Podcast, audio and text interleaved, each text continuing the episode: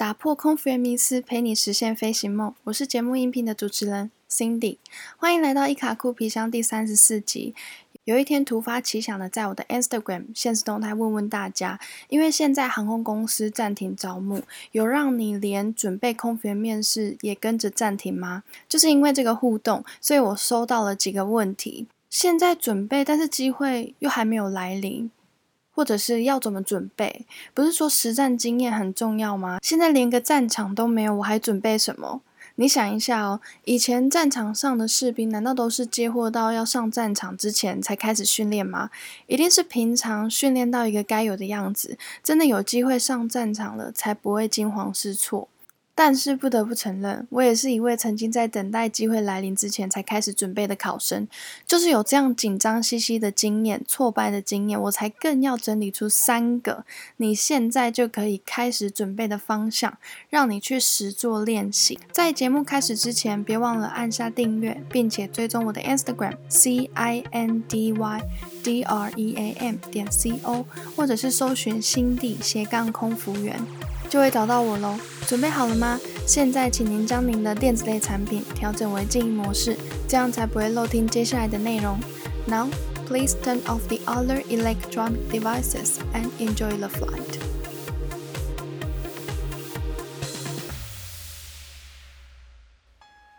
如果你现在问我，再给我一次机会，我还会不会等到航空公司招募之前才临时抱佛脚准备？嗯，老实说，我不会后悔这么做，因为我才有机会录这一集音频节目，整理你现在。可以开始准备考空服员的面试方向，但是其实我还是会想，当初如果我有按部就班规划，一步一步准备的话，我想应该不会只有考上三家航空公司而已吧。但光是空服员的面试准备的方向就有很多，你也听过很多不一样的版本，讲了那么多，那到底要从哪一步开始进行？让你们先想一下，你搭飞机的时候会一直盯着谁看？当然是机组人员啊！都已经让你们 可以近距离的看，还不要看吗？不外乎当然就是机师跟空服员，而且我发现哦，当你越想要考空服员的时候，你会越仔细的注意那些空服员到底在机上都在做些什么事情。就算你没有要考空服员，当一名空姐非常的漂亮坐在你的面前的时候，你也会被那个气场吸引。再怎么样，你都一定会看上一眼。如果是我，我当然一定要看一下，甚至是眼睛再也离不开。但是有时候对到眼的时候还是很尴尬。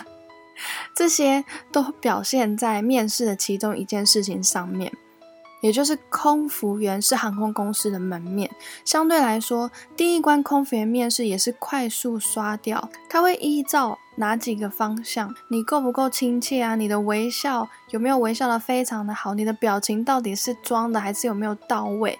说话的时候你也可以一并一起笑吗？还是你说话的时候脸就非常的丑？那你说话的声音是低沉的，是高亢的，还是对我们来说听起来是舒服？这些。都是在第一关被刷掉的因素之一。之前我有录一集音频节目，是描述厦门航空第一关的考试流程。自我介绍三十秒之后，就请你将手放下，就开始投票了。得到三票，你才能够过关。后面的面试关卡。还准备的不好没关系，至少你要先拿到第一关的入场票。如果你还在犹豫要不要考空服员，你听到这边光是第一关，你就会觉得很难了吧？所以要在几千人上下进入到第二关，这就是你现在开始准备的方向。首先装法一定不能少，装的部分。很多人都听过，如果你要考哪一家航空公司，最好就是画上那一家航空公司代表色系的眼影。但是我不得不说，还好现在没有一家航空公司的专属色是彩虹色，不然看到每一个考生的眼睛，真的，我我不知道要看哪里。最简单、最简单的方式。就是你可以先请教身边会化妆的朋友，教你怎么化妆。那你可以先从淡妆开始，不要想一次就要化的很重，或者是人家说的这个好那个好，什么都用，这样反而会是反效果。就像如果不适合戴假睫毛的人，还是要戴，那就要承担有可能会被主考官问说，你今天是带两把扇子来面试吗？有没有这么坏的主考官？谁都不确定，所以妆就以专属于自己、自然、清新为优先。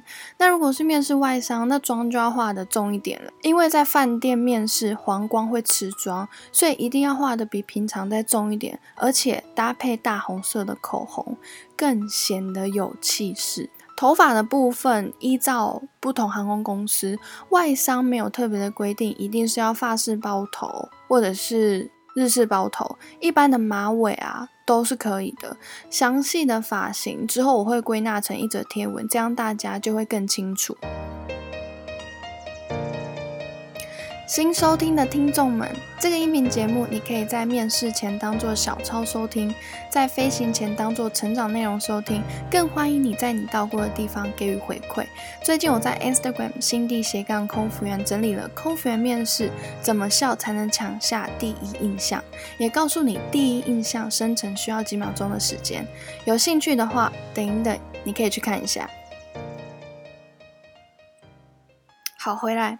刚刚前面提到绑一般马尾的头发，那面试服要怎么搭配？大部分想到面试服一定想到套装嘛。每一次的面试统一就是穿白色衬衫、黑色短裙。但如果你是主考官，望远几千个人全部都穿一样的服装，要怎么样更有特色，能够脱颖而出？当然可以用别种不同的方式去表达你的面试服装。可是。如果你下一个星期就要面试了，但是真的来不及找到适合的面试服，的确就可以像到例如像是 H&M 或者是 Uniqlo 的店里面挑面试服装。但是如果时间足够，你又想要显得个人特色的话，可以特地挑选不一样的颜色来当做面试服装，像是我的面试服装就是粉红色的衬衫搭配酒红色的短裙，可以让主考官第一眼就发现你的特色。如果不知道要怎么挑选适合自己颜色的面试服装，可以参考一本服装色彩学的书，找出适合自己肤质的颜色做搭配。但是这边有个小叮咛，短裙的长度不适合是迷你裙的长度哦。那如果是外商的话，面试服还有别种，像是你可以挑选适合自己身形的小洋装，如果有特色或者是挑的很好看，主考官就会下意识对你买的洋装很有兴趣，或者是有可能会问你这么想要跟别人不一样哦之类的考题，你可以先预想一下，才不会当下就被问到。前面已经提及，可以先准备妆法。挑选适合自己的面试服，最后一个准备方向也是面试入门门槛，就是先准备多益成绩。多益成绩是有时效性，所以一定要随时注意是不是过期。分数你要问我是要考多高呢？我可以说当然是越高越好，但是如果是第一次考的话，你先自己设定一个分数的目标，考到了。